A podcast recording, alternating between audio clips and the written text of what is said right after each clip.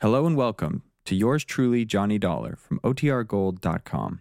This episode will begin after a brief message from our sponsors. From Hollywood, it's time now for. Johnny Dollar, Max Lancer, Johnny. DA's office. How is she? pretty weak. The hospital staff are doing all they can for her, but they don't give her much hope. Has she been able to talk? No, not yet. Maybe not ever. It was ground glass, all right. The doctor's sure of it now. The same as her husband. Why, Johnny? Why her? I'll guess with you. Maybe she figured we were closing in on her. That the game was over and took this way out. We had nothing on her, Max. Suspicion, that's all we were going on. She'd had two husbands in the last three years. Both of them died from the effects of ground glass poisoning. And both times she goes for $50,000 insurance. That's all we had to go on. And it wasn't enough. But maybe she didn't realize that. I can give you a better theory. Okay, sound off. Somebody tried to murder her.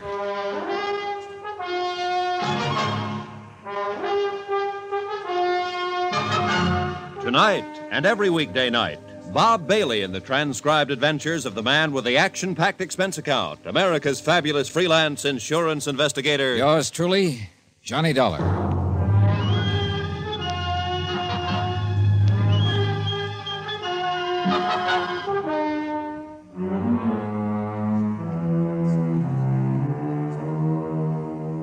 From Special Investigator Johnny Dollar, location Chicago, to the Home Office, Northwestern Surety Company, Hartford, Connecticut. Assignment The Lonely Hearts Matter. Expense account, final page. Item 15, $2.60. Sandwiches, cigarettes, and incidentals, which I had sent up from a lunchroom across the street from the hospital. It was evening again now. I'd spent the whole day in the lounge down the hall from the room where Mabel Burke Wells was fighting for her life. Fighting and slowly losing. I'd tagged her as a murderess responsible for the deaths of two of her husbands. But then she herself had been struck down by the same poison. And now only she had the key to the puzzle. A key she might never give up. Calling Dr. Kenworthy. Dr. Kenworthy. Dollar? Wanted in hmm. delivery room. Oh, hiya, Creeley. Dr. Any change yet in my aunt's condition? No, no, I just talked to the doctor.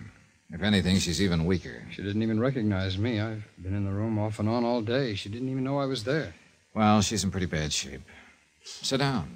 You look a little rocky yourself. Thanks. I feel that way. Aunt Mabel's been a real mother to me. This is quite a shock. Yes, I imagine. Doctor says it's the same thing that killed Jonathan. Yes, that's right. Well, that just doesn't make any sense, Mr. Dollar. Say, tell me something. Did anyone come to the house to see your aunt? Either last night after Lancer left or this morning before I got there? And as far as I know, why do you think someone might have? I don't know. She'd already gone to bed when I came in last night. I left early this morning. It's possible, of course, but I don't believe anyone did. She never had any visitors. She's always been a lonely person, actually. Maybe that's why she started the Lonely Hearts Club. Yes, it was. I suggested the idea to her as a way to meet friends and be around people. Uh, She loved it. Why couldn't she and Jonathan's daughter, Norma Wells, get along? Ah, she's a strange girl. Always had a chip on her shoulder. I spoke to Jonathan about it once, but he just laughed it off. He said Norma just had too much possessiveness. Yeah, well, I guess it's natural. The two of them had been alone a long time until he married your aunt. Mr. Dollar. Yeah? The police think that Aunt Mabel killed him, don't they? They've got some pretty strong reasons for thinking so. And the way she is now, dying, and uh, I suppose they think she did it herself? It's possible she did. Is that what you think? Oh, I'm not sure. I am. Oh, come on over, Miss Wells. Uh, I didn't want to interrupt. Just making conversation. You two know each other, I guess. Yes. Well, I think I'll get out and get a cup of coffee. See you later, Doc. I can't stand that man. So I gather. How is she? Not much change. Couldn't bear just sitting in that hotel room wondering what was happening. She hasn't been able to talk? No, not yet. I don't understand it. My father died less than two hours after he was first stricken. Difference in constitution, maybe. Different dosage. She's too mean to die. She's. I'm sorry I said that. It was cruel and heartless, but that's the way I feel. I, I can't help it.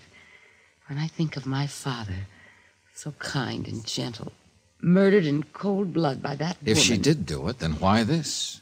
You mean the same thing happening to her? That's right. Remorse, maybe, if she's capable of it. Or fear. I don't know why. Maybe she's insane. I've always thought she might be. Oh, she's sane, all right. As sane as any of us. Then what do you think happened to her? Oh, I don't know. We probably never will know. She'll die without talking, and, and there'll never be any proof. That's a possibility. That, that worthless nephew of hers will collect the insurance, I suppose. That's not my department. But under the circumstances, I think he'd have a legal claim. It's, it's horrible. Mr. Dollar, What is it, nurse? she's conscious, and she wants to see you. She was a dying woman. I could see it the moment Norma Wells and I walked into the room. I sent the nurse to find her nephew, Burton Creeley, and he slipped in quietly a few seconds later. The old lady lay back on her pillows, smiling to herself as usual, bright eyed with a last burst of false vitality. Death was only minutes away. All of us knew it, and she knew it too. My gracious. All of you look so serious. But it was nice of you to come. It keeps a body from feeling lonesome. You save your strength now, Mrs. Wells. What on earth for? Body can't enjoy the last few breaths. They might as well not be living. Please, Aunt Mabel. Don't you please me, Burton Creeley. Straighten your tie. You look a fright. My. Certainly nice to see you here, Norma. I. Well, I, I, I just. always said to Jonathan, it's just a crying shame that Norma and me can't hit it off better. he just laughed and Mrs. said, "Oh, Wells." be quiet, young man. I know what you're after. All in due time. As a matter of fact, that's why I wanted to see you. I've been in my senses for the last hour, but I just didn't let on. I wanted a chance to think.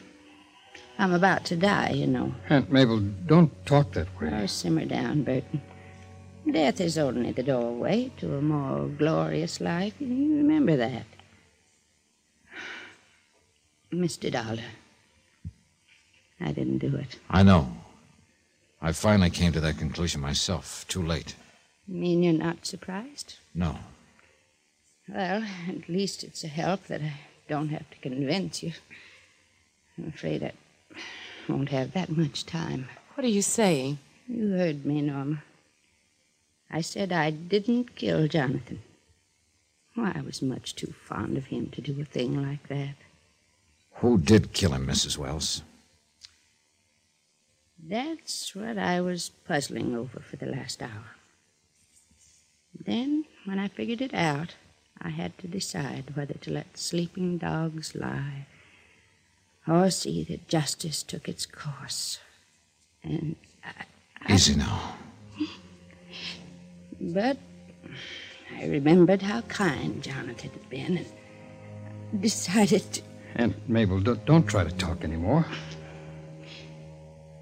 Those chocolates, Burton, that you gave me this morning. Oh, that was an awful naughty thing to do, Burton. And now you'll have to be punished for it. Wait a minute, Mrs. Wells. Jonathan, Walter, too. Yeah, They were always so nice to you. I just can't understand why you did it. Mr. Dollar, Yes? you take Burton in hand. Give him. Give him a good talking to. Explain to him Mrs. Wells. that he. He mustn't go around. Is she. Yeah. Well, Creeley. Get your hands up, Dollar. Huh? One move from you, and Norma gets a bullet right in the back. Let go of me! Into the closet, Dollar. Don't Go on. be a fool, Creeley. Hurry up. Move. Go on. Now remember one thing, Dollar. I'm taking Miss High and Mighty here along. If they get me, then she goes too.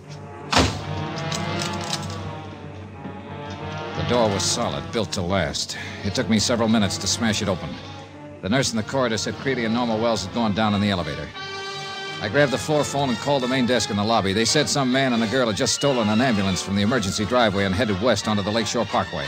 And at that moment, Max Lancer stepped off the elevator. Johnny, what's going on? Back to your car, Max. Come on. We could hear the ambulance siren for a while somewhere up ahead of us, then we lost it. Max kept the red light flashing and the accelerator on the floorboard. The speedometer needle edge past 85, touched 90, and hung there. We were nine miles up the parkway when I saw it. Parked cars, a crowd gathering, and the ambulance rolled over against the bank.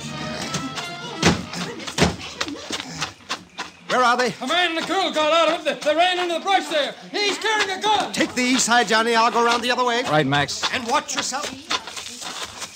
The undergrowth was heavy, a mass of dark shadows slashed here and there by beams of light from the headlamps of the cars on the road above.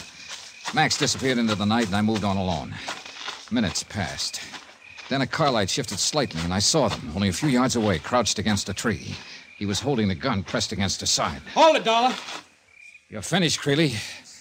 You better give up. You know what I told you. If I go, she goes. Johnny, he's going to kill me. I was holding my gun at my side, but I didn't dare lift to try to aim it. One false move on my part, and he pulled the trigger, blast the life out of Norma Wells. Then she struggled slightly, tried to pull away from him. I had a one second chance, and I took it.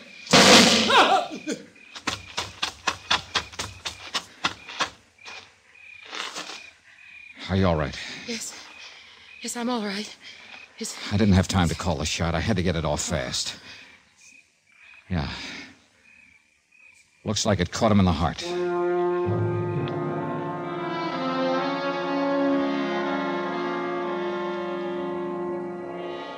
Expense account item 16, $231.25. Hotel and incidentals in Chicago and transportation back to Hartford. Expense account total, $416.40. End of account, end of report. Remarks? A heart with a bullet hole in it.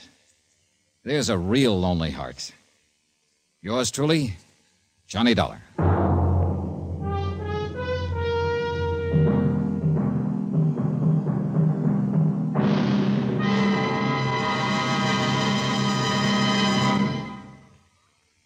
Here's our star to tell you about next week's intriguing story. Next week, the Callicles matter, which is just another way of saying the Greeks had a word for it. Join us, won't you? Yours truly, Johnny Dollar.